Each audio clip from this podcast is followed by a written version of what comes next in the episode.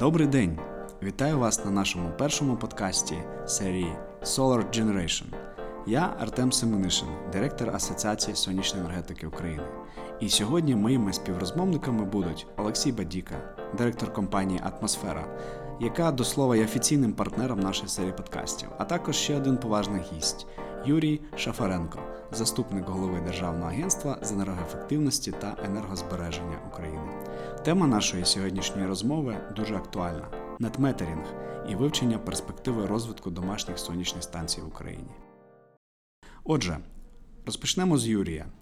Ви, як представник державної установи, яка вже не один рік опікується питаннями розвитку домашніх сонячних станцій, як гадаєте, чи досягла вже Україна свого потенціалу у розвитку домашніх сонячних станцій? Так, дякую в першу чергу за запрошення. Піднімаєте важливу тему.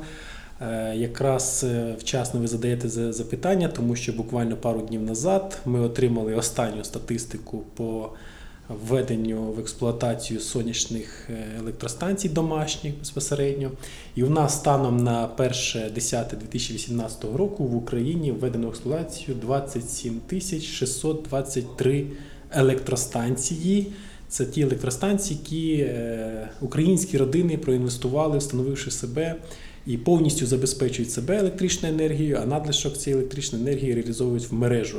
Загальна потужність таких електростанцій складає 712 МВт. Ну, Ми відчуваємо е, різницю з е, роками, які в 2015-2014 ми е, звітували про 20-40 домогосподарств. Зараз ми говоримо про тисячі. Е, вроді би багато, але якщо глянути на наш потенціал, а потенціал в Україні це 6,5 мільйонів таких домогосподарств, то 27 е, тисяч це лише 0,4%. Ось І тому тут перспективи і ринок надзвичайно великий. Його потрібно продовжувати вдосконалювати, підтримувати і давати можливість подальшому розвиватися. Якщо поглянути на наших сусідів Німеччину, то вони ще в 2018 році, здається, досягли 1 мільйона домогосподарств, які встановили себе сонячні електростанції. В них загальна потужність вже більше 6 тисяч мегаватт. Тому е, є куди рухатись, і я думаю, що е, дякуючи і асоціації сонячної, а також е, і бізнесу, і компанії Атмосфера. Ми разом зможемо підтримувати держенергетичну, в свою чергу підтримувати цей напрямок і давати йому можливість розвиватися і подальшому. Дякую. А, Наскільки я пам'ятаю, на сьогодні в Німеччині встановлено близько 50 гігават сонячних станцій. 6 гігават це домашні господарства. В принципі, це трошки більше 10%. А як співвідноситься кількість встановлених в Україні домашніх сонячних станцій із загальною потужністю СЕС? Е, да, дивіться, якщо взяти статистику от на перше десяте, то е, загальна потужність СЕС промислових недомашніх е, складає 5928 МВт. Я буду говорити точні цифри, тому що володію цими точними цифрами. Що стосується домогосподарства, я вже говорив, це 712 МВт. Е, в складі потужностей СЕС займає е, приблизно 11%. Якщо взяти загальну потужність, там де в нас є і вітер, і біомаса, і біогаз, то СЕС домогосподарства складають 7,8%. Угу. А, Виглядає досить цікаво. А яка перспектива? Чи можемо ми побудувати свій перший мільйон сонячних дахів? Я зараз якраз звертаюся до Олексія, який це питання неодноразово піднімав. Один мільйон це ми так е, позичили у наших е, німецьких колег. І е, одного разу, коли я про це говорив, підходить до мене колега і каже: А чому мільйон, чому не два, чому не три, може п'ять мільйонів. Ну тобто, звідки така якась ну для України може без, безглузда трішки не, не об'єктивна цифра, тому що зараз це 27 тисяч, лише 27 тисяч. Ну і тоді ну, дуже чітко відповідь є, бо у нас є 6 мільйонів е, дахів потенційних клієнтів. У нас 6 мільйонів. Як швидко це можна зробити? Ну, дивіться, зараз 27 тисяч, але цих 27 тисяч, якщо ми бачимо динаміку розвитку. Е, е, як це відбувається, то 27 тисяч це здається дуже дуже повільно. Але якщо ми побачимо, е, подивимося, наприклад, ну ту ж саму Польщу, і ми побачимо, як там розвивається ну по кількості, принаймні, е, таких інсталяцій, е, ми побачимо, що там інсталяції значно менш потужні, тобто там 3-5 кВт вони ставлять, бо це дійсно під власне споживання, ну фактично під власне споживання. Домогосподарство е, приблизно потребує там 3-5 ну, до 10 кВт потужності сонячної, але вони встановлюють там ну, такими темпами, ну там десятки тисяч е, станцій в рік. Вони, тобто ті- тільки за е, 2019 рік, по моїм даним, е, по статистиці, там е, більше ну, 40 тисяч е, інсталяцій було зроблено. Тобто там, а до цього фактично вони там ну, пару тисяч тільки інсталювали в, в рік. І ми бачимо, що при, при певних умовах, коли держава, коли регуляторні різні організації і е, там не знаю, міністерства і ну, фак- фактично державні установи, якщо встановлюють зрозумілі і стимулюючі правила гри, то е, розвиток саме такої мікрогенерації може відбуватися такими взривними вибуховими темпами. І тому то, що ми зараз бачимо 27 тисяч, е, ми можемо побачити наступного року врогідно там і 60 тисяч, і 100 тисяч, але більш маленьких мікроінсталяцій по 5-10 кВт. Тобто це залежить від того, як ця вся система, вся стимулювання буде зарегульована, як вона буде, які правила будуть встановлені на ринку. І е, принаймні ми, як компанія, як ну, такий системний гравець на ринку, ми постійно виступали за більшу кількість маленьких станцій. Тобто ми вважаємо, що саме такий розвиток е, ринку, такий розвиток мереж, коли дуже багато мікроінсталяцій, які розподілені по всій території України, це набагато краще, ніж великі станції, які централізовано постачають, ну фактично заміняють там вугільні ТЕЦ і так далі. Е, В старій такій парадігмі централізованого забезпечення. Тому я думаю, що можуть відбутися зміни такі, які вибуховим чином просто розвинуть е, цей сектор е, в десятки разів, пришвидшить. Я сподіваюся, що так і буде. Тут є два питання, які треба сьогодні обговорити. Перше, добре, яка має бути в принципі потужність дахової СЕС? З однієї сторони, в Польщі будують 3-5 кВт, в Німеччині там до 10 кВт. Але ем, в цьому плані Україна, мабуть, має кращі умови через те, що дозволяє будувати більше кВт, як фактично, так і під зелений тариф. Е, Чому? Ми маємо, по-перше, електрифікацію. Е, Так чи інакше, все більше і більше електроприладів в приватному господарстві з'являється, які замінюють е, механічну працю. По-друге, частина сімей переходить на електричне опалення.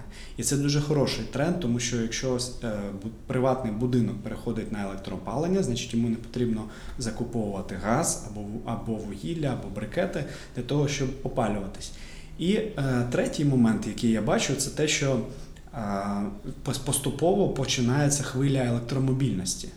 І якщо на даху встановлено там 30 кВт, то в принципі це дозволяє заряджати електромобіль е, в світлий час доби, який, е, зокрема, наприклад, використовує розетку на 22 кВт. Або ж е, частково покриває 50 кВт зарядки, які е, використовуються на деяких автомобілях, е, так званий fast charge. Тому от в мене питання до обох е, присутніх сьогодні. Як ви вважаєте, от, е, яку потужність треба стимулювати, щоб саме таку потужність встановлювали? Менше, як є зараз, чи а, цього достатньо, що є, чи стимулювати навіть більші а, потужність встановлювати? Якщо можна, Олексій, Да, будь дуже, дуже гарне запитання, і ми е, насправді над ним працювали ще коли вносили зміни, хотіли підвищити для домогосподарств з 30 до 50 кВт, але від цієї ідеї відмовились. Я вважаю, що правильно, що відмовились, оскільки е, філософія має бути е, проста. Має споживання должно дорівнювати 120-140 виробництву. Ну тобто, щоб закривати повністю свої потреби і, можливо, щось віддавати в мережу. Е, Звичайно, та система для кожного домогосподарства буде різна потужність. Комусь буде достатньо 3 кВт, комусь потрібно буде і 30 кВт. І це нормально, що хтось поставить 3 кВт, і хтось поставить 30 кВт. Але знову ж таки, повертаючись до філософії, в першу чергу вони мають закривати внутрішні потреби. І я вважаю, що в Україні не так це працює, як в Німеччині або в тій же Польщі, оскільки там вартість електричної енергії для населення сьогоднішній день дорожча, ніж у нас зелений тариф. При такій вартості електричної енергії нашим домогосподарствам, звичайно, було б вигідно встановлювати потужності, які б закривали лише їхні потреби. Наразі такі потужності будуть окуповуватись дуже довго, оскільки тариф на е, електричну енергію в нас є, ну не хочу говорити великий чи низький, але він не окуповує ті станції е, за період там 10-15 років, і це вже становить нецікаво. Тому е, в даному випадку, перше, має бути розроблений найближчим часом таке регуляторне поле, яке дасть можливість встановлювати потужності, які би закривали на 100% е, твоє споживання. А друге, е, щоб інвестиції, які ти вклав в цю електростанцію, щоб могли повернутися 5-7 років. І тоді воно все буде працювати. Я би не робив би планку щодо яка потужність все-таки має бути для всіх. Кожен для себе вирішить, яка для нього потужність буде оптимальна, яка для нього потужність буде е, найбільш вигіднішою. Але знову ж таки, мені не хотілося, щоб це все-таки був бізнес. Що стосується домогосподарств, то тут має бути філософія в цих домогосподарств, що вони, встановлюючи сонячну електростанцію, в першу чергу не платять за електричну енергію, в другу чергу вони е, сприяють екологічному ну, е, навколишньому середовищу, і в третю чергу, що вони застосовують в себе вдома енергоефективні заходи, тобто вони становляться більш енергоефективними. Якщо ці всі е, направлення будуть збережені і е, запроваджені, то е, що стосується потужності, то воно саме себе відрегулює. Вважається, що одним із стимулів, який може з'явитися додатково до того, про що ви говорите, це певна автономність енергопостачання. В Україні на сьогодні близько 50% мереж потребують реконструкції. А 70% застарілі. Тому якість енергопостачання і постійні проблеми з відключенням в Україні, на відміну від Європи, це теж велика проблема.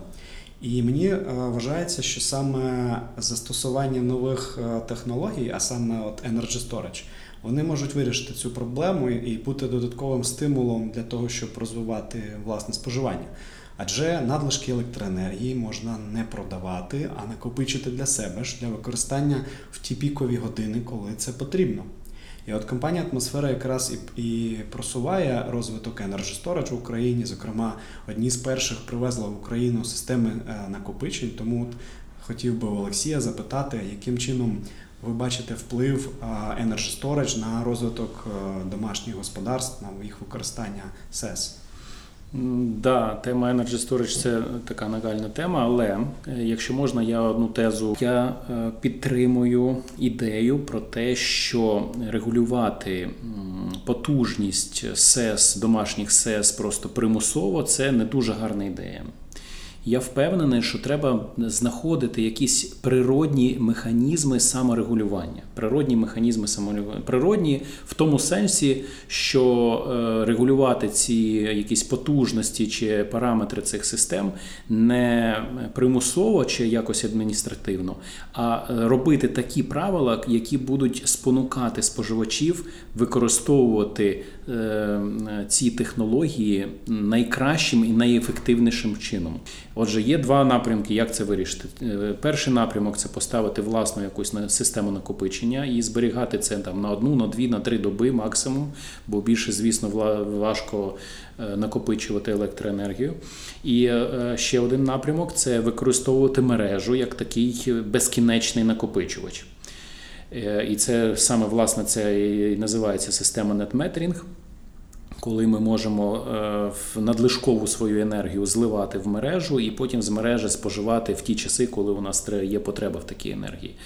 Е, Чому саме така система, на нашу думку, вона має такий природній ефект, природній ефект саморегуляції? Тому що при такій системі жодному з виробників не буде мати сенсу перевиробляти енергію більше, ніж він сам споживає. А це означає, що таким чином ми е, е, природньо обмежимо е, максимальну потужність таких станцій. Тобто не буде ніякого ні економічного, ні, е, ні фізичного, ні логічного сенсу ставити великі якісь потужності чи наставляти цих гірлянд і так далі. Ну тобто, якщо споживач не зможе спожити в розумний термін цю енергію, тобто він її не буде виробляти. Ми власне виступаємо і пропагуємо таку саме ідею, коли ми будемо не напряму регулювати, а з- за допомогою таких от стратегічних якихось рішень. Це в принципі відповідь і на питання. Е, Як же ж все-таки відрегулювати по потужності, і як правильно справедливо цю потужність відрегулювати для різних е, виробників і споживачів, в залежності від того, скільки вони споживають і скільки вони можуть е, виробляти. І це власне питання на те, як можна використовувати Energy Storage. Безумовно, Energy Storage для таких маленьких комерційних чи приватних споживачів, просюмерів це дуже класна перспективна тема в Німеччині, до речі, в Німеччині, в Великобританії, е, на Кіпрі, в Австралії. Ну, те ринки, які до цього вже дійшли, які вже мають якісь механізми стимулювання, там ну, це бумує на сьогоднішній день. Е, Але власне у нас ще не використані. Більш дешеві, технологічні і не потребуючи додаткових інвестицій, механізми, е, які ми можемо використовувати і без додаткових вкладень в Energy Storage. Тобто ми просто на сьогоднішній день не використовуємо потужності і можливості наших мереж, навіть в тому стані, в якому вони знаходяться, наповну. І це можна зробити. Тобто треба дати цей механізм е, можливості використовувати мережі, можливості їх розвивати, стимули їх розвивати. І це буде, я думаю, що першим кроком це такі якісь схеми net-metering, коли ми можемо проводити взаємозалік по енергії без, без, безгрошовий це такий взаємозалік. А далі, звісно, вже і, системи накопичення, і без систем накопичення таких локальних ми точно ну, далі не зможемо розвиватися, ну і мережі, не зможуть розвиватися.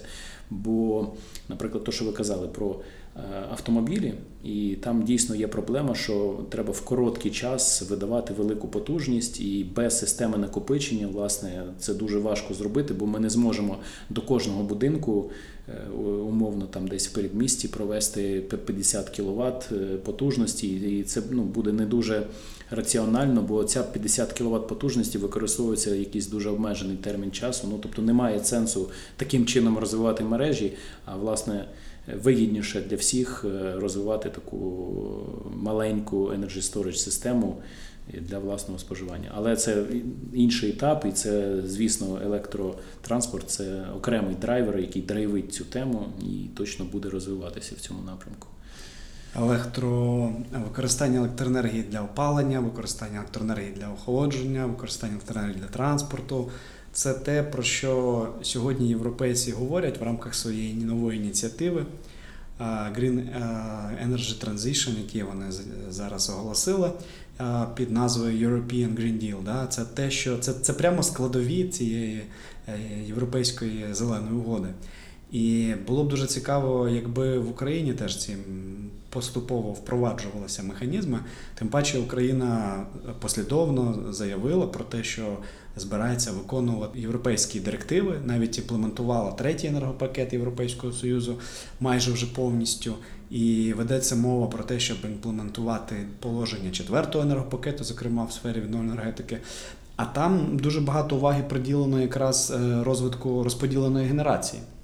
І це дуже цікаво, тому що наші колеги з Європи вони швидше прийшли вже до цих питань і більш системно працюють. І, зокрема, от ви згадали надметеринг, та я хотів би задати питання Юрію, як держава вбачає за регулювання нетметрингу, і чи взагалі це питання зараз на порядку де когось із представників держави, суб'єктів законодавчої ініціативи або уряду, або енергоефективності. Чи хтось займається впровадженням нетметрингу? Очевидні переваги, які Олексій назвав, і я думаю, що варто якомога швидше імплементовувати ці положення. Е, Да, дякую за запитання. Насправді всі питання, які ми тут порушуємо, їм їми е, займається держава, в частності держенергоефективності. І що стосується нетметрінгу, то дякуючи компанії Атмосфера і іншим стейкхолдерам цього ринку, вони ініціюють ці процеси. Ми їх розуміємо і також намагаємося підтримати, оскільки всі ті речі, про які ми говоримо, вони є правильними, вони є необхідними. Якщо брати конкретно, то е, на базі Міністерства енергетики створюється робоча група по напрацюванню саме законодавчих змін, які потребують для того, щоб цей механізм запрацював. І в цій законодав... в цій робочій групі входять центральні органи виконавчої влади, асоціації, які зацікавлені, а також е, бізнес, е, інші гравці ринку, для того, щоб напрацювати. І закрити ті питання, які виникають під час впровадження. Там виникає дуже багато запитань з точки зору, яким чином обліковувати цю електричну енергію, яка подається в мережу, чи це буде річний обсяг, чи це буде місячний обсяг, чи потрібно платити за небаланси для такого виробника, чи не потрібно платити за небаланс. Якщо потрібно, то яку суму? Чи має право цей виробник комусь передати цю електричну енергію? Ми не говоримо про зелений, ми говоримо про власне споживання. Ну от чи має право він перевиробити її там на якийсь певний відсоток? Тобто дуже багато є питань, які потребують врегулюванню, які потребують, е, скажімо так, компромісного правильного рішення для того, щоб це запрацювало. Наше головне е, питання не лише створити закон, а наше головне завдання створити дієвий закон, тому що є в Україні дуже багато правильних законів, але вони не працюють по різним причинам або зарегульованість, або там такі механізми, які бізнес просто їх не сприймає. Ці механізми, не впроваджує їх ці механізми. Тому е, цим питанням ми займаємося. Воно є наразі дуже актуальним, оскільки ми говоримо про те, що ніяких дотацій в даному випадку не потрібно. Підприємство встановлює об'єкт генерації і забезпечує себе повністю чистою електричною енергією. При цьому ми виконуємо, ви правильно згадали, міжнародні зобов'язання, які ми взяли на себе по імплементації директив, збільшуючи частку відновлень джерел енергії в Україні. І не створюємо на кінцевого споживача додаткове навантаження. Я скажу навіть більше, ми його зменшимо це додаткове навантаження, оскільки вартість цієї електричної енергії з того об'єкту генерації, де знаходиться підприємство, в розрахунку на 20-25 років, скільки буде працювати ця електростанція, воно є нижчим, ніж зараз вони купують з ринку. Тому і вартість продукції, відповідно, яке буде це підприємство виробляти, буде також нижчою. І ми в цьому найбільше зацікавлені. Є е, надія, що ми е, найближчим часом напрацюємо ці зміни, і в слідуючому році ми зможемо їх прийняти. Тобто закон має бути для бізнесу, і він тоді запрацює. Так. Мають бути чіткі, зрозумілі правила, е, без двоякого там розуміння цих правил. От і ну, все-таки має бути економіка, тому що можна створити такий законопроект, якому зарегулювати так, що ну, не буде цікаво нікому. А от е, які ви вбачаєте перешкоди для того, щоб це все запрацювало? Сама головна перешкода це бюрократична, оскільки створення певних законопроєктів вимагає ну, такого тривалого часу. Законопроект непростий з точки зору, що тут дуже багато є компромісних питань, на які немає чіткої відповіді. І ніхто цю чітку відповідь не зможе надати. Тут має бути якесь середньозважене правильне рішення прийняте, яке би задовільняло і державу, і кінцевого споживача, і бізнес. І саме в цих моментах можуть бути нюанси, які будуть заважати подальшому швидкому прийняттю цих рішень, оскільки ми розуміємо, що всіх ми не задовільнимо цим законопроектом ніколи. Хтось буде проти, хтось буде за, хтось буде підтримувати, хтось буде не підтримувати. Наше головне завдання якомога швидше напрацювати ці питання і щоб більшість їх підтримувала. Якщо буде цей закон, давайте уявимо скоро в Верховній. Які будуть результати голосування? Як ви можете спрогнозувати? Я вважаю, що в нього буде велика підтримка. Ну це моя особиста думка, оскільки тут дуже правильна філософія в цьому законопроекті. По-перше, те, що я вже говорив, він не створює додаткового навантаження на кінцевого споживача, а навпаки, навіть зменшує. Якщо взяти вартість продукції і ту електричну енергію, яка буде вкладатися в цю продукцію, вона буде дешевшою для цього підприємства. По-друге, ми виконуємо наші міжнародні зобов'язання. По-третє, ми переходимо на чисту е, відновлювальні джерела енергії. І тут ми саме головне, щоб держава не бере на себе зобов'язання виконувати якісь фінансові зобов'язання, як це зараз є по зеленому тарифу, і держава вимушена шукати механізми, яким чином е, покрити ці е, зобов'язання, які на себе взяла. Тут зобов'язань держави немає. Тут потрібно лише створити правильний механізм, який буде працювати. Все. Олексій, а до вас от технічне питання. А що реально потрібно для того, щоб це все запрацювало з технічної точки зору? Технічної точки зору ніяких додаткових винаходів чи ніяких додаткових покращень мережі нічого не треба. Ну тобто, фактично, вже достатньо давно працюють там двонаправлені лічильники, які враховують е, цю електроенергію. Вже давним-давно працюють е, системи білінгу, які просто роблять цей взаємозалік е, на, на рівні обленерго чи РЕСів, ну тобто на, на рівні. Е, Постачальників пуслів е, універсальних то фактично треба просто прийняти закон, яким ми можемо дозволити ну, віддавати енергію, надлишки енергії, і потім забирати її з мережі в той час і в тому порядку. Ну тобто, треба дійсно збалансувати. Юрій правильно каже, треба збалансувати цей порядок. Треба відповісти на деякі питання, ну принаймні на які вже відповіли наші сусіди з Європи, там з інших країн, там де е, ці механізми вже працюють. Тобто, треба вивчити, як це працює в інших країнах, е, які там є, не знаю, проблеми, через що вони пройшли і так далі. І на ці питання відповісти для себе, як ми хочемо, е, щоб у нас це працювало, тобто як буде оплачуватися послуга мережі, наприклад, який термін буде використовано. Тобто всі ці технічні питання, і це на рівні технічних спеціалістів, в принципі, на це питання, на ці питання достатньо легко відповісти, але треба ну, системна робота, пройти по цим питанням і відповісти. З технічної точки зору нічого не треба. Ну тобто система вже готова для того, щоб ця, цей механізм працював. І це дуже класно, до речі, класно в тому сенсі, що не треба ніяких додаткових інвестицій. в це більш того, це дасть додатковий поштовх, бо е, скоріш за все е, така система буде в собі включати якусь платню, е, ну тобто дисконт на ну, на енергію, яка зберігається в мережі. І ця платня буде віддаватися і покривати витрати мереж на розвиток, наприклад, балансування, на розвиток якості мережі. І з кожним днем, навіть з кожною годиною, це становиться більш актуальніше, актуальніше, оскільки ми спостерігаємо, що постійно вдосконалюється обладнання, дешевше це обладнання, і це стає для підприємств вигіднішим, вигіднішим, вигіднішим. Да. Тому нам потрібно вже сьогодні це робити, щоб завтра вже ці могли скористуватися. Да, точно, це дуже до речі. Ми так до, до ефіру трішки перекинулося пару слів, і ми бачимо, ну от як технічні спеціалісти, як е, гравці ринку, як люди, які розуміють, куди рухається з технічної точки зору, взагалі вся ця система, система там енергетики, фактично світу, куди вона рухається, як вона розвивається. І ми розуміємо приблизно, де ми будемо знаходитися, наприклад, через 5 років. Ну це така екстраполяція технологічна і логічна, і політична. Ми розуміємо, як це буде розвиватися, і ми не уникнемо. І Україна цього шляху не уникне, звісно.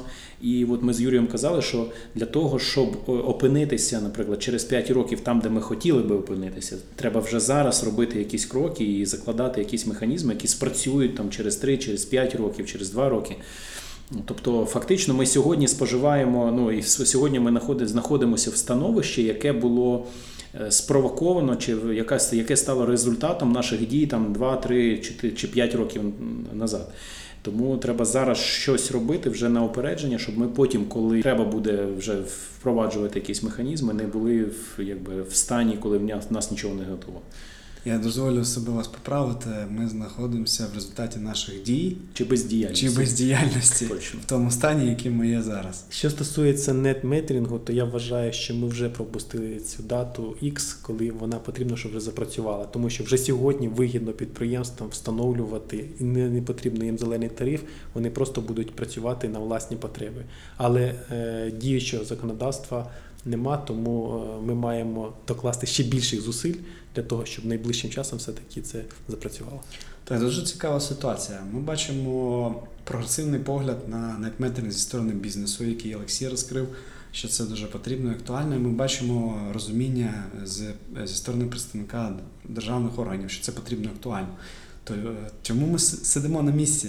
Давайте щось робити. І от я до Олексія хотів задати питання: чи готовий бізнес допомагати державі впроваджувати цю систему? Власне, не, не кожен бізнес однаково корисний, як то кажуть, для суспільства. Тому не, не кожен бізнес готовий це робити. Е, Хтось готовий, хтось не готовий. Е, Я можу сказати тільки про нас. Ми точно готові, і ми докладаємо тих зусиль, які ну, принаймні встигаємо докладати. Е, Ну, щонайменше, що ми можемо зробити як бізнес, як суспільство, це просто державі сказати, нам це потрібно, це вже дуже корисно. Бо я ж е, розумію, що в державі на стороні держави працюють такі самі люди, які роз... ну, яким треба розуміти, навіщо вони це роблять. Власне, що можна ще робити і чи готові, ми так готові і долучаємося до якогось суспільного такого життя і е, громадської, громадської діяльності громадських організацій. Ми щось, щось робимо. Звісно, цього ніколи не буде достатньо, тому я можу тільки закликати колег, е, не знаю, колег, конкурентів, е, клієнтів, е, партнерів. Долучайтеся до цієї справи, долучайтеся до роботи, громадської роботи. Не знаю, в, заходьте в, асоціацію сонячної, спілкуйтеся з владою. І, ну, як то кажуть, разом точно ми швидше в цьому напрямку будемо рухатися. Тому закликаю, що просто приєднуватися от в такому спільному в спільній діяльності. Це точно буде всім на користь. Неважливо, там конкуруємо, ми не конкуруємо, тому, будь ласка, долучайтеся. Принаймні, площадка, ну, майданчик асоціації це дуже класний майданчик, на якому ми можемо об'єднати наші зусилля і допомагати державі саме через асоціацію.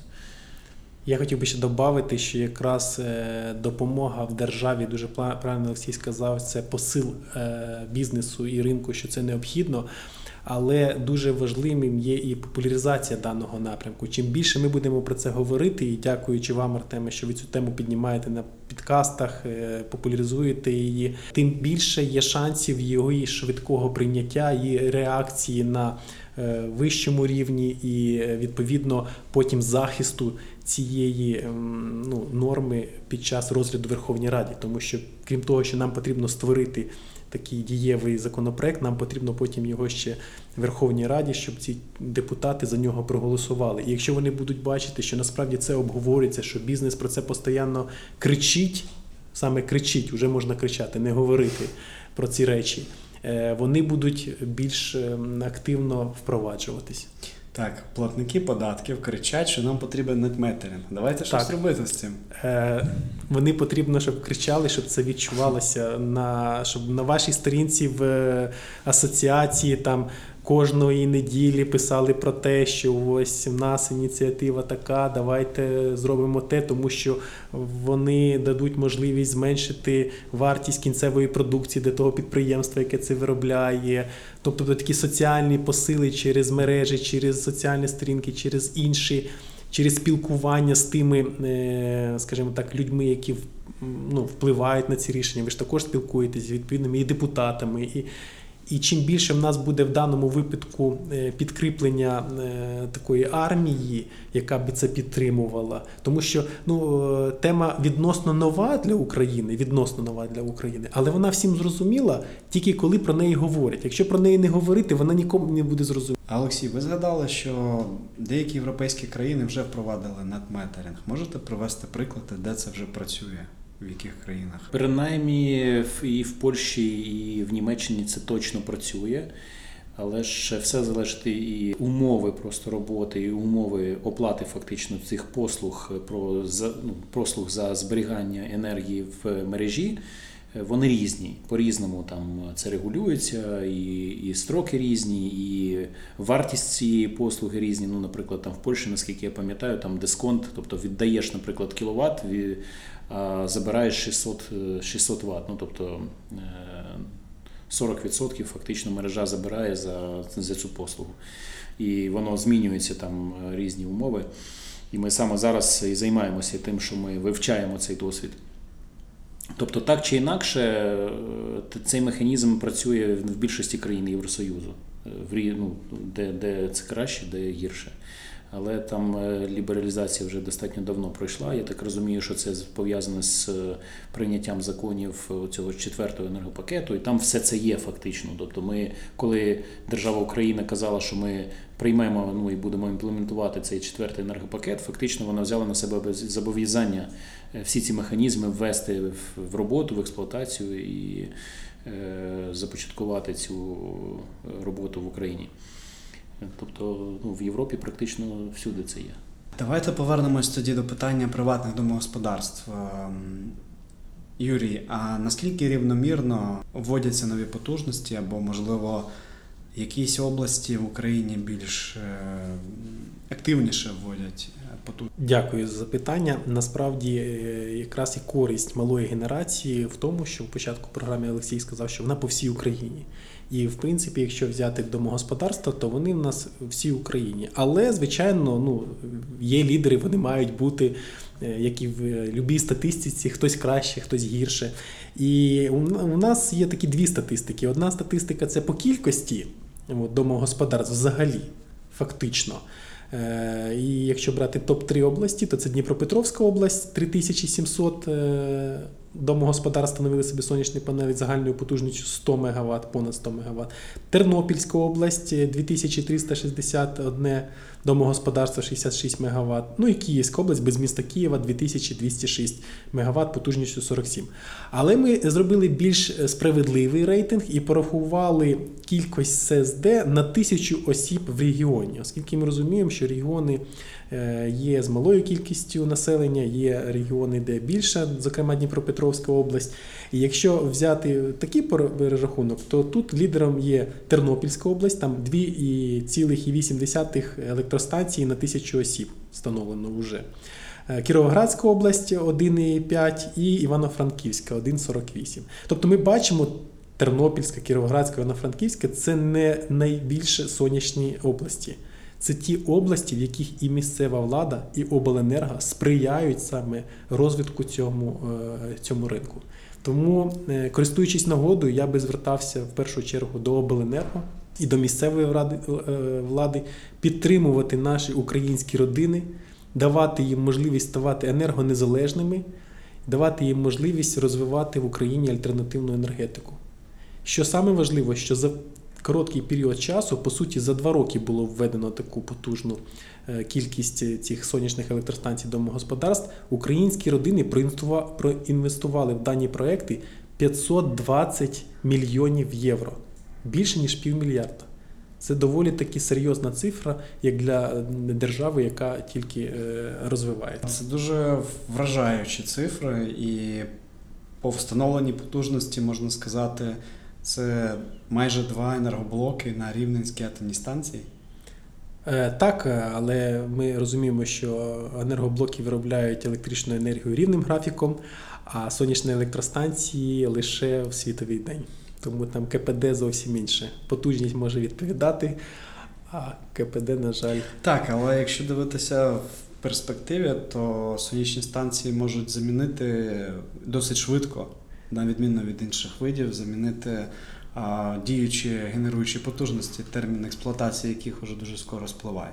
Що стосує... І розподілена генерація якраз і є тим самим безболісним для мережі а, способом швидко замінювати традиційну генерацію. Що стосується перспектив, то мені сподобалось дослідження генерального директора Google, де він зробив висновок, що лише 3% потенціалу сонячної енергії може забезпечити повністю всі потреби населення планети. Тобто ми розуміємо, що в нас такий потенціал сонця, який може закрити ну, абсолютно всі потреби. Абсолютно всі потреби в енергетиці. Але ми маємо розвивати все-таки е, різні напрямки, оскільки ми розуміємо, що сонячну енергетику потрібно балансувати. От, Оскільки ми розуміємо, що ми є аграрною державою, у нас є дуже багато потенціал великий про виробництво як електричної, так і теплової енергії з біоенергетикою. Тому ми, як агентство, все-таки намагаємося рівномірно розподіляти всі ці навантаження. Зрозуміло, ваша позиція державницька, і це дуже добре. Зрештою, ми завдячуємо розвитку стрімкому сонячної енергетики саме з, то, з тих міркувань, що це просто найдешевша технологія. І на сьогодні ми бачимо свіжі дані, що виробництво енергії за допомогою сонячних панелей, енергії сонця це найдешевший в багатьох країнах Європи вид енергії. Наші колеги, до речі, з Solar Power Europe, Європейської сонячної асоціації, вони нещодавно презентували звіт, в якому вони прорахували а, потенціал ринку сонячної енергетики в Україні. Там Вони порахували, скільки може бути встановлено взагалі потужностей ВДЄ, і за різними сценаріями оцінили, скільки потужностей може бути сонячна енергетика складати. І мені було дуже приємно, близько а, 500 гігаватт ВДЄ може бути встановлено в Україні до 2050 року. 500 гігаватт ВДЄ. Це якщо ми будемо рухатися тим сценарієм, який е, передбачила е, Solar Power Europe. Е, Юрій, скажіть, будь ласка, а які області мають найбільший потенціал розвитку домашніх СЕС? Ну, звичайно, якщо говорити про потенціал сонця, то найкращий потенціал це південні області от, сонячної. Але я би все-таки е, не робив би на цьому акцент, оскільки в нас Україна, вона вся по суті сонячна, і плюс-мінус 5-10% суттєво не впливають на економіку, е, скажімо так, цих проєктів. Тому е, я вважаю, що сонячні проекти мають будуватися по всій Україні рівномірно. Я би не розподіляв би, що комусь це вигідно, а комусь це не вигідно. Це вигідно всім, комусь це чуть-чуть більше вигідно. А згідно вашої статистики, які області мають найменшу кількість реалізованих проєктів домашніх СЕС? Е, Да, я ніколи не любив говорити про області, які, е, скажімо так, е, займають нижні планки рейтингу. Але якщо ви вже задали це питання, то я все-таки їх озвучу. Можливо, нас почують представники цих областей або місцева влада, або обленерго, або ж той самий бізнес, який впливає на всі ті процеси в області. То найменше в нас Чернігівська область 250 е, домогосподарств станом на 1.10.2020 року. Запорізька 344, не дивлячись на те, що вона одна з найбільших по введенню в експлуатацію промислових сонячних електростанцій, вітрових електростанцій. Рівненська також е, не найкраща, 474 е, домогосподарства лише встановили. І Харківська, не дивлячись на те, що вона знаходиться поруч з Дніпропетровською областю, в якій уже е, більше 3000-3700 домогосподарств, Харківська лише 600 домогосподарств встановили собі сонячні електростанції. Да, дуже дивно. За кількістю населення це друга область в Україні, а за кількістю сонячних станцій е, в топ-5 знизу. Так. Сподіваємося, що щось зміниться найближчим часом. І я е, вважаю, що е, ми е, періодично раз в квартал на нашому сайті висвітлюємо цю статистику. Вона є абсолютно доступна з рейтингами цих регіонів. І якщо буде популяризація і якісь KPI для місцевої влади, для тих же обленерго, наскільки там якісно виконуються е, в тому числі і програми по енергоефективності, і програми по впровадженню відновлень джерел енергії, то мали би звернути на це увагу і покращити ситуацію. Мені здається, що в, даній, е, в даний момент важливо е, це стабільність е, фінансово-банківської системи і пряма, пряме субсидіювання або підтримка з боку держави встановлення таких станцій. Наприклад, буквально декілька місяців назад уряд Австрії оголосив про нову ініціативу, якою вони компенсовують до півтори тисячі євро для кожної нової станції дахової, яка будується в Австрії. А от е, що в Україні, е, колеги, якісь вам відомі програми, які допомагають е, власникам, потенційним власникам домашніх СЕС отримати доступ до пільгового фінансування? Можливо, саме і це є бар'єром такого швидкого розвитку, і так як це відбулося в Європі, да, такого швидкого розвитку домашніх СЕС. Е, Так, звичайно, якщо взяти Європу, то в них є можливість фінансувати, надавати дешеві кошти, як це прийнято говорити, з малим відсотком. Е, Наразі в Україні вже також е, багато банків, які е, дають можливість брати кредит відносно за невеликі відсотки і встановлювати себе домогосподарство. Я навіть знаю, що є і бізнес, який кредитує ці всі ці речі, оскільки головний стимул це є тариф, який діє на реалізацію надлишкової енергії. Він покриває всі ці затрати і дає можливість повернути інвестиції. Що стосується іншої підтримки, то є регіони, я, на жаль, не взяв з собою інформацію, які, крім е, зеленого тарифу, дають можливість е, ну, е, українцям встановлювати сонячні електростанції і компенсовувати або вартість обладнання там 10-20%, або вартість робіт, от, або вартість підключення. Тобто різні області.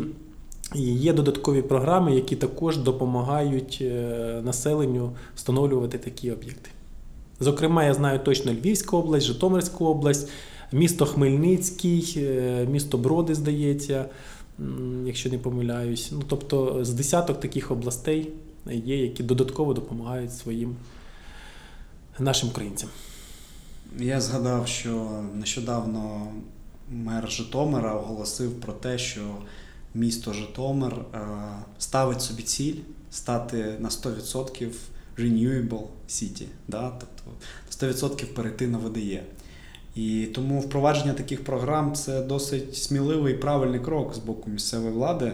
Сподіваюся, що розуміння на місцях теж буде приходити до очільників областей, що необхідно в своїх областях стимулювати перехід на відновлені джерела енергії і добряче заощаджувати на використанні газу. Так? Це, це дуже пов'язані речі. І навіть е, енергетичний перехід країн він якраз частково вимірюється в тому, скільки ми могли б. Наскільки менше ми, ми споживаємо газу через те, що ми будуємо відновлювані потужності. А от Олексій, ви про якісь програми знаєте фінансування, або можливо, ви як представник бізнесу нам скажете, які програми хотіли б ви бачити, щоб це було з однієї сторони цікаво тим, хто позичає кошти, з іншої сторони, цікаво тим, хто використовує ці кошти для того, щоб будувати власні сонячні станції. Ну так, я підтверджую е, слова Юрія, що є програми на місцевому рівні, тобто це міста і Львів, точно знаю, і Житомир, е, і деякі інші міста. Вони свої е, місцеві такі програми запускають. Там вони називаються по-різному. Там там теплі кредити вони колись називалися. Це вже ну я, я скажу так, що по Львову точно ще більше. 7-8 років працює. Ну тобто, це вже такі давні перевірені програми е, допомоги. Чи відсоток е, по кредиту, чи просто частина обладнання фінансується. Там подається заявка, є процедура, і дуже багато наших клієнтів е, власне користуються такими програмами. Е, Ну, що я скажу від себе? Ну, мені здає, ну і я знаю, що ну, принаймні в Польщі так само там е, за кожен кіловат 400-500 євро там є компенсація е, просто фактичного фінансування від держави, від Європейського Союзу. Я знаю, що минулого року запущена програма в Літві.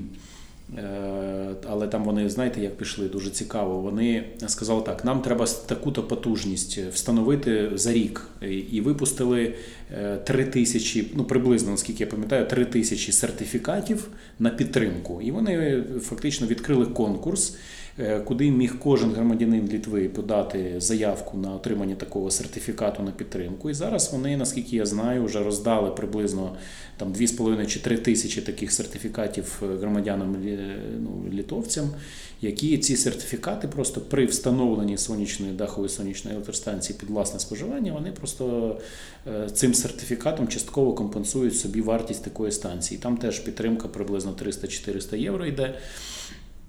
І е, це не поодинокі такі. е, Ну, в Євросоюзі така підтримка вона існує, коли просто фінансується частина вартості е, встановлених потужностей. Ну, не впевнений я, що я би хотів, щоб в Україні саме так розвивалося. Мені ну я більше тяжію до таких природних систем, коли не треба ніякої додаткової підтримки. Розумієте, у нас виходить так. От зараз ми з банком спілкуємося. Е, З банками точніше по е, системі кредитування от 579. Е, є бізнеси, які до нас приходять і кажуть, ми відкриваємо нове виробництво, ми хотіли би взяти кредит, ми на виробництві плануємо впроваджувати там сонячну енергетику, ну, зразу ставити сонячну електростанцію. Ми плануємо отримувати такий кредит, і коли ми починаємо в, е, туди заглиблюватися в умови, і банки кажуть, да, ми вам зараз це будемо компенсувати, але якщо через два роки, наприклад, е, не буде фінансування цієї програми, то вибачте, у вас е, відсоткова ставка повернеться до, до тих самих там 17, 18, 20 відсотків гривні. Ну тобто, ці е, знаєте, загравання з державою, коли е, фінансова модель чи бізнес-модель, економіка якоїсь е, інвестиції залежить напряму залежить від того, чи дасть держа- держава якісь кошти, чи не дасть, чи видати чи вона профінансує це. Ну мені не дуже подобається, власне. Тобто я би хотів, звісно, як бізнесмен, ну тобто точно це б розвило мій бізнес і розвило б ринок, але. Це не природній шлях. Це можна використовувати як таке точкове, стартове е, для запуску якихось механізмів. І я, я вважаю, що той механізм, який зараз існує для приватних е, домашніх сонячних електростанцій у вигляді зеленого тарифу з обмеженою дією до 30-го року, це цілком достатньо. Додатково, мені здається, ну не треба нічого робити, тим більше вже настільки заполітизована ця тема, і настільки вона вже постраждала від е, негативного такого впливу. І негативного е, піару зі сторони різних там впливових е, структур, що ну, ну я би я би не став. Я би більше е, йшов в, по-перше, гармонізацію тарифів. То тарифи повинні бути економічно обґрунтованими і для, і для населення, і для бізнесу. Тобто, якщо будуть обґрунтовані тарифи, то буде економіка для впровадження нових технологій. Не буде ніяких нових технологій, якщо не буде нормальних обґрунтованих ринкових тарифів е, і механізмами е, тарифоутворення. Тому я більше про те, щоб робити нормальні тарифи обґрунтовані, про те, щоб впроваджувати ринкові механізми і таким чином розвивати саме стимулювати природній розвиток таких технологій, як це відбувається в більшості країн світу. Але то- то- точково, так не знаю, на регіональному рівні можна впроваджувати такі системи, які запускають саме зацікавленість е, людей е, в е, бізнесу у впровадженні таких технологій, але як тимчасова міра. Ну і ці тим, тимчасові міри вони працюють в Україні і можна цим користуватися зараз, принаймні, да, в багатьох, в багатьох регіонах. Якщо можна, я ще Буквально пару питань, е, ну точніше, пару тез прокоментую таку неравномірність розподілення встановлених станцій. І це дуже е, болюча тема, бо ну як е, от ми так теж перед ефіром обговорювали це питання дуже коротко. І ну, як коли мене питають, наприклад, е, ну наскільки я знайомий, наприклад, зі всіма регіонами України, ну в більшості випадків я знайомий з регіонами через е, таке маленьке віконце наших представництв по всім регіонам. Фактично, у нас є представництво в багатьох регіонах, є офіси там е, в Харкові, Дніпропетровській, Львові, Одесі, Херсоні, Хмельницькому. Зараз ми відкрили офіси. Тобто я знаю Україну більше через зворотній зв'язок від своїх представників, від своїх представництв, від наших офісів. Так от, наприклад, якщо ми кажемо про е, Харків, я постійно дивувався, чому ж такі показники в Харкові, і не міг зрозуміти, як так може такий е, промислово розвинений з таким потенціалом регіон е, давати такі маленькі показники розвитку от, відновлених джерел, принаймні е, сонячних оцих домашніх станцій.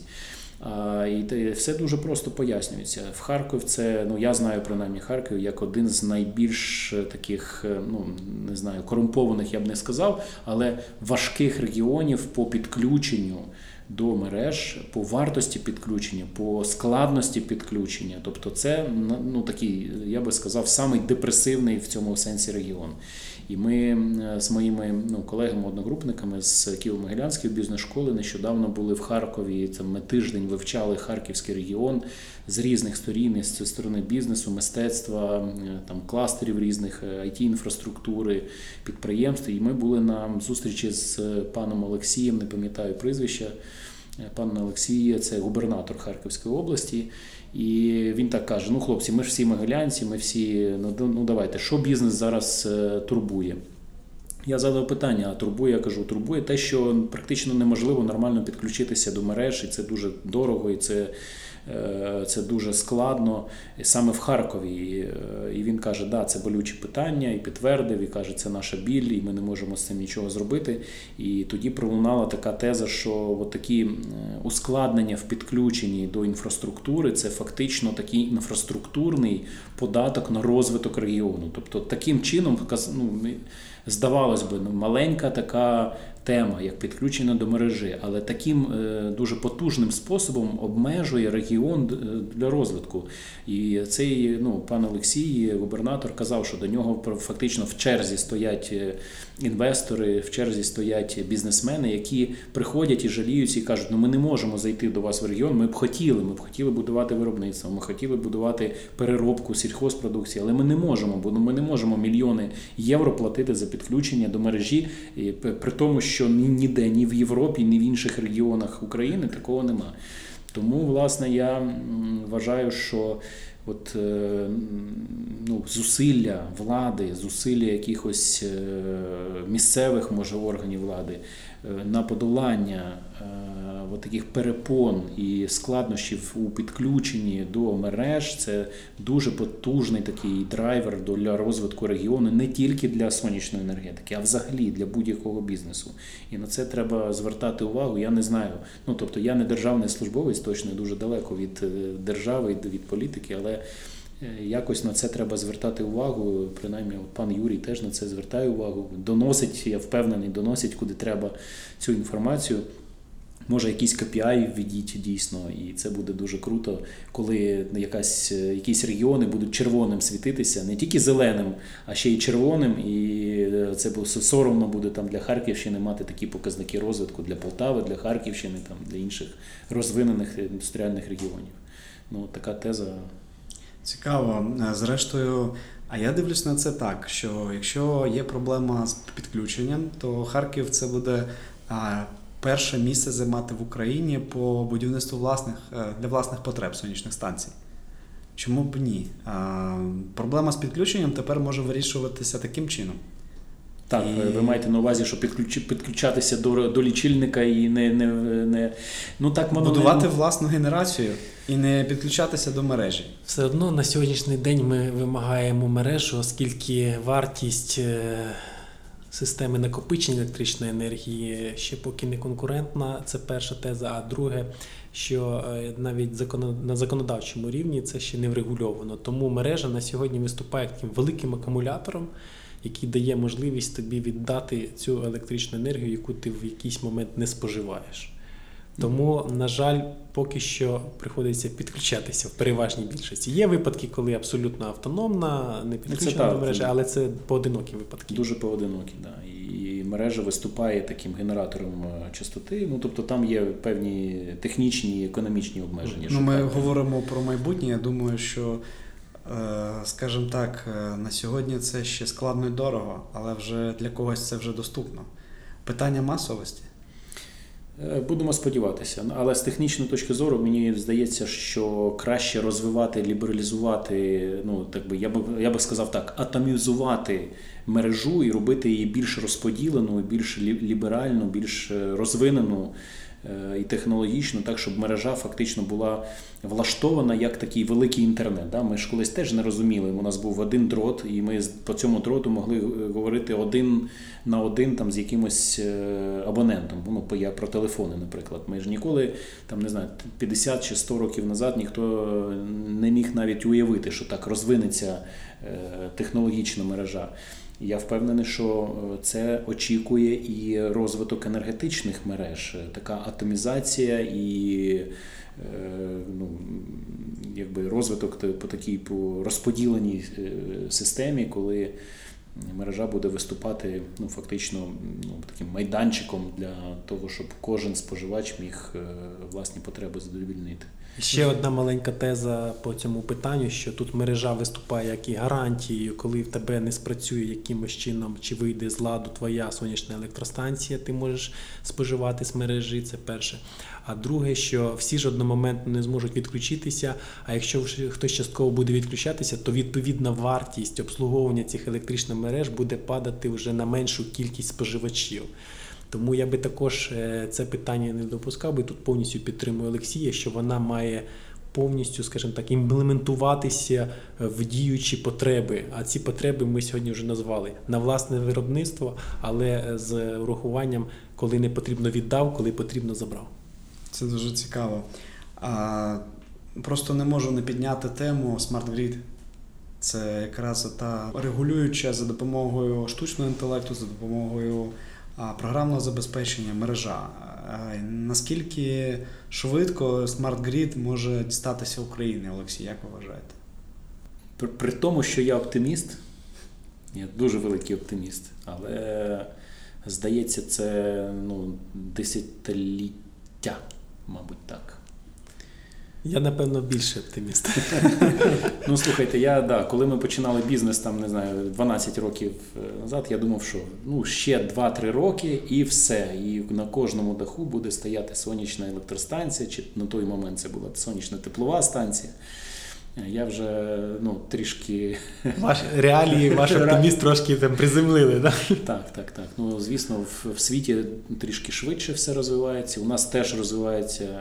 Ну це дуже залежить від, е, від багатьох факторів. Це може вибухнути так, що воно за 5 років ми просто не впізнаємо е, енергомережу, а може ще десятиліттями, так знаєте, дуже повільно, повільно е, зі скрипом розвиватися і. А від чого це залежить? Ну, не знаю, політична, Це- мабуть, така. Тільки Так. політично. Не, не лише політично, Ну, ну. тут залежить багатьох факторів. Е, Звичайно, що такий один із е, впливових і важливих факторів це політична воля. Якщо буде політична воля, інший фактор це все-таки можливості. Ну, от, е, якщо ми розуміємо, що для того, щоб е, Україну підняти, скажімо так, на певний рівень економічний, потрібно е, не один рік. От, для того, щоб можна було застосовувати такі сучасні технології, Grid. От. Крім того, я вважаю, що це могло би бути набагато швидше, якщо ми вирішимо питання підключення нашої мережі до мережі європейської НСОІ. Да.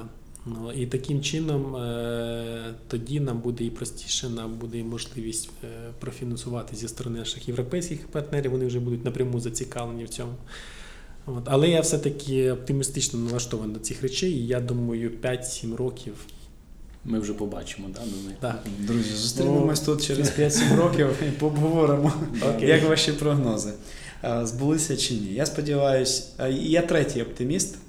Я сподіваюся, що ці процеси до нас дійдуть, і саме через ринкові механізми, тому що це буде вигідніше будувати нові, більш е, інтелектуальні мережі, ніж залишати старі мережі з високими втратами.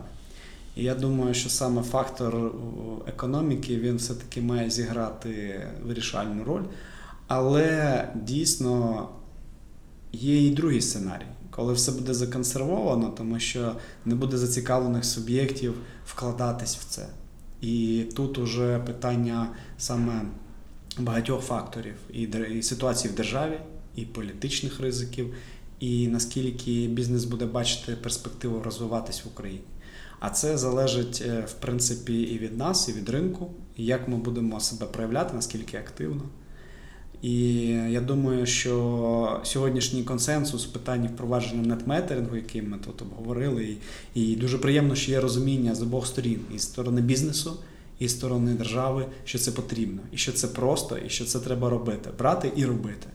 І я думаю, що це може бути підсумком нашої сьогоднішньої цікавої дискусії сьогодні. І я дуже дякую нашим учасникам дискусії за те, що поділилися своїми думками, планами щодо розвитку. А тепер у нас рубрика Три запитання до гостя, і я почну з Олексія. А, скажіть, а якщо ви були оптимістом з дитинства, ким ви хотіли бути, коли були зовсім маленькі? Ну, несподіване стати в питання. житті? Ну так, ну можна так сказати. У мене був е, ну є друг, е, мій школьний товариш, е, у якого батько був дальнобойщиком. І на тоді, на той час, е, 90-ті роки, це ж розумієте, і імпортні товари, і це все дуже круто, там і штани кльош, там і всі всі діла. Він дуже модний такий був батько. І мені, мені казалося так, що опа, я виросту і теж буду дальнобойщиком. Але е, так сталося, що я фактично після школи е, почав свою кар'єру підприємця, і з того часу був підприємцем, е, і фактично, е, ну такий я. Ну, не знаю, з, з дитинства був, е, можна так сказати, з після шкільного часу став підприємцем і е, розвивав свою підприємницьку діяльність. Саме в цьому розвивався. Тобто дальнобойщиком не, не Не стало, мені, да. не стало. З іншої сторони, в якійсь е, формі ви а, сприяєте доставки товару електроенергії да, до приватним споживачам. Ну, в якійсь ну, дуже загальній формі, може, це так і сталося. Я думаю, що я реалізував свою таку е, е, мрію дитячу по, про поїздки. Я просто дуже багато подорожую. Я їжджу на, там, на, до наших партнерів, е, там, Китай, Європа, там, фактично по всьому світу, на всі виставки. Е, Тобто я так е, совміщаю е, приємне з корисним і дуже багато подорожую. Таким чином просто закрив цю потребу дитячу свою. Так що все нормально в мене з цим з поїздками. Дякую. З дальнобоєм таким. Дякую. А, друге питання в мене і до вас як для бізнесмена. До бізнесмена. Коли ви плануєте заробити свій перший мільйон? Чому в майбутньому? А, е, добре, вибачаюсь. Ні, Що ну, відчуває я людина? насправді не, я не рахував е, дійсно. Що відчуває людина, яка заробила перший мільйон? Ти, будь ласка, ще вказуй, в якій валюті. Да, в якій- Це дуже важливо.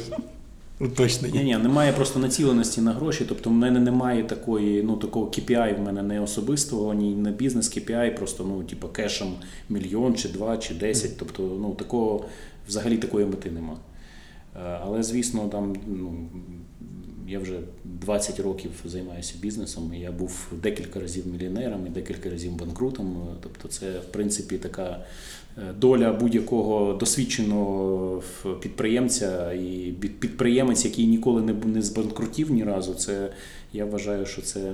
Ну, тобто підприємець, який не став мільйонером, це не дуже класно. Але підприємець, який ні разу не збанкрутів, це опасна така людина. До в будь-який час він може це все-таки реалізувати. Це- Реалізувати, Да, і збанкрутіти. Тобто краще, якщо в нього все-таки та- цей досвід є, тому в мене різний досвід є. І, і, і, і там, і там був, так що все Класно, нормально. класно. Ну, в житті дійсно треба різні модальності відчути, і тоді є з чим порівнювати.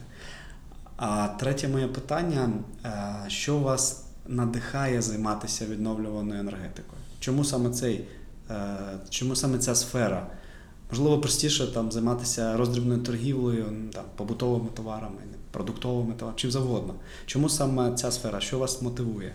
Слухайте, цікаве питання, бо е, впродовж всієї моєї діяльності постійно є спокуса займатися чимось, що більш е, ну, вигідно, чи більш масово, чи має там більш потужний потенціал для заробітку грошей. Не для розвитку, а для заробітку. Ну, в кінці кінців там да, дійсно якась роздрібна торгівля. Е, Там, ну скільки разів мені там пропонували різні там, не знаю, газові котли там, чи дистриб'юція, якісь такі е, речей, які в принципі дуже ну, потужно можна було заробляти. Е, Я для себе на це питання відповів, свідомо відповів тільки нещодавно.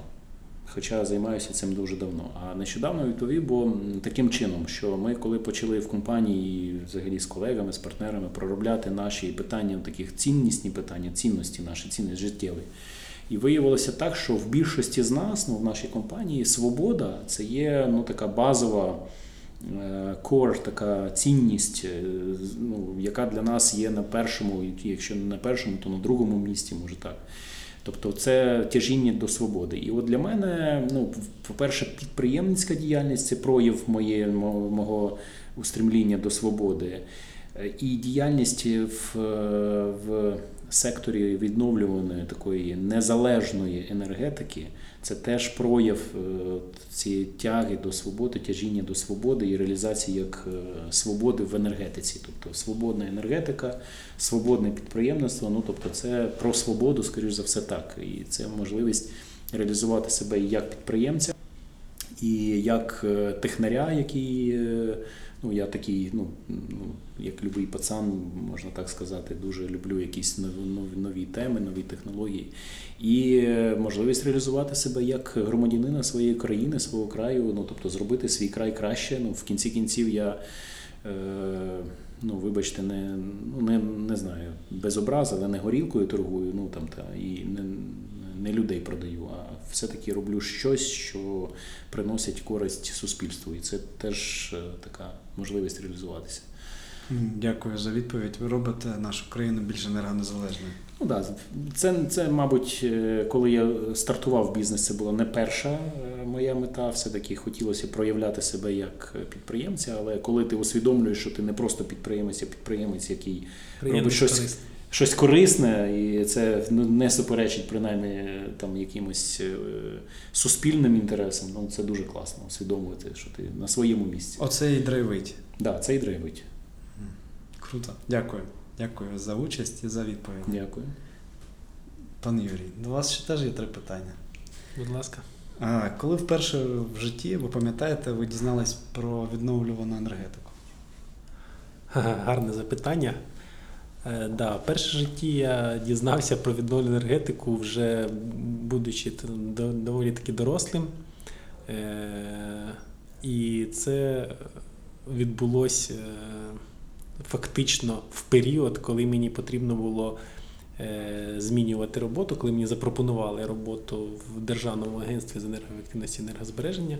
Власне, з переходом в це агентство я вже практично повністю поглинув цю це питання і е, зрозумів, що таке відновлена енергетика. Мене вона дуже захоплює з точки зору, що вона корисна для економіки нашої держави, і саме головне, що вона корисна для екології нашої держави і всьому світі. Ми бачимо, які зараз відбуваються речі. е, Що відбувається глобальне потепління, які призводять до таких масштабних пожеж. Ми по суті знищуємо нашу природу, а відновлена енергетика якраз е, може вирішити питання подальшого розвитку людства. І ми залишаємо для наших дітей е, правильну генерацію, чисту генерацію і генерацію, яка дасть можливість їх відчувати себе комфортно в цьому світі. Я вражений. Е, Що зі сторони бізнесу, що зі сторони держави драйвить те саме. Я думаю, що це кожного драйвить. Е, Звичайно, що і е, мають бути мотивації і в еквіваленті там якомусь грошовому, але все ж таки, коли ти займаєшся справою, яка корисна не лише для тебе, а й для всього людства, то вона надає енергії, дуже потужно надає енергії. Дякую. Я задоволений відповіддю. Друге питання. А як давно ви працюєте в Держенергоефективності? Я в державній працюю з 2014 року, вже 6 років. 6 років. А от е, чим ви найбільше пишаєтеся, яким здобутком за ці 6 років? Можливо, не глобальним, чимось точковим, маленьким, але от таке, що прямо вас Ну, мені не зовсім зручно говорити про свої здобутки. Мені набагато приємніше слухати, коли хтось говорить про мої здобутки. І насправді таке відбувається. Я періодично там і в засобах масової інформації е, про це читаю. Але раз вже задали таке питання, то я вже на нього відповім. Е, Було е, створено декілька е, таких дієвих законопроєктів, які дали в тому числі і розвиток е, відновлення джерел енергії. Е, Зокрема, там біоенергетики ми створили законопроект, який дає спрощену процедуру встановлення тарифів саме для проєктів біоенергетики, і це спонукало бізнес зайти в ці проекти і будувати ці проекти. Е, Крім того, я вважаю, що в Держенергоефективності створена потужна команда, яка займається саме розвитком відновлення джерел енергії, яка дає свої результати. Е, Ми відстояли в свою чергу е, розвиток саме малої генерації, коли було питання, а як же ж їх регулювати, чи можливо їм взагалі заборонити цим займатися, а віддати все лише бізнесу. Ну, дякуючи е, в тому числі і асоціації, і іншим стейкхолдерам, нам вдалося відстояти, і ми сьогодні вже спостерігаємо покращення динаміки. І для того, щоб досягти тієї мети, як мінімум 1 мільйон, ми маємо в подальшому також захищати цю, е, цю галузь. Дякую. Я знаю, що у вас е, є двоє дітей, два козака. І вони дуже наслідують е, ваш, вашу поведінку. От чи хотіли б ви, щоб ваші діти обрали таку саму сферу, як обрали ви? Так, би. Е, І я скажу навіть більше, я вже їх е, про це з ними розмовляю. Я їм на власному прикладі розказую, показую, е, як це відбувається.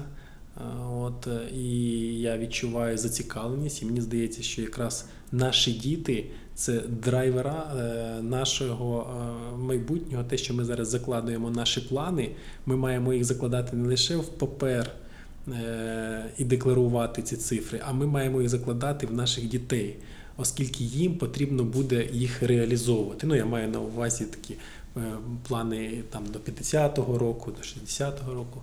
От, е, і якраз е, що стосується відновлення енергетики, то е, ми маємо вчити і своїх дітей, і в школах запровадити таку е, науку чи не науку, а такий предмет, як відновлювані джерела енергії, як енергія чиста, оскільки, на відміну від традиційних, до е, проєктів впровадження по відновлених ен- джерел енергії може долучитися кожна юриди, кожна фізична особа. Ну, тобто ви в себе вдома не побудуєте атомну електростанцію, не побудуєте вугільну електростанцію, але сонячну електростанцію ви побудуєте. І ви своєю сонячною електростанцією е, покращите економічне становище нашої держави, екології і взагалі світу в цілому. Да, цікава думка. Якщо ми сьогодні не допрацюємо, да, то, це, е, то це відобразиться на тому, як наші нащадки будуть е, відчувати себе і в фізичному плані, так, через екологію, і в плані енергонезалежності. Тому ми, в принципі, працюємо наповну для того, щоб через деякий час ці, ми всі разом відчули наслідки нашої роботи. І я вдячний і Держенергоефективності за дуже активну позицію і підтримку розвитку відновлюваних джерел енергії. Вдячний компанії Атмосфера за те, що вкрай небайдуже ставиться до того, який буде ринок, і багато дуже працює для того, щоб цей ринок якось об'єднати, структурувати. І мені приємно те, що ми всі з вами робимо правильні речі, і ми розуміємо, що це правильні речі і їх наслідки в майбутньому. І мені дуже приємно констатувати, що нас це всіх драйвить, що ми робимо ці речі. Я вам дякую за дискусію. Дякую вам Дякую за запрошення. Взаємно. Запрошуйте ще. Ми маємо популяризувати цей напрямок. Обов'язково. Я хотів би е, закликати і запросити всіх небайдужих і всіх учасників ринку зі всіх сторін, і зі сторони бізнесу, і зі сторони споживачів, е, і можливо це організації екологічні, інші галузеві, е, приєднатися до майданчику, який ми створили фактично на базі Асоціації сонячної енергетики. Е, Це майданчик для дискусії, майданчик для об'єднання інтересів і відстоювання е, інтересів е, і перед державою, і перед е, іншими галузями. І це можливість нам спілкуватися, можливо, краще домовлятися про якісь прозорі, зрозумілі правила гри. Е, Це в принципі стосується і е, учасників, і постачальників, і е, учасників зі сторони виробництва сонячної електроенергії. Будь ласка, це можливості наші, можливості до об'єднання і можливості до співпраці. Я вважаю, що ну це єдина така ну, на сьогоднішній день, єдина, єдиний майданчик, де ми можемо свої зусилля об'єднати і бути ефективним у реалізації наших місійних якихось місійних цілей і стратегічних цілей, і так далі. Тобто, будь ласка, запрошую. Е, Асоціація це точно відкритий е, і такий прогресивний е, орган, і це прогресивна організація. Е, Так що я впевнений, що ми зможемо тут бути ефективними. Дякую.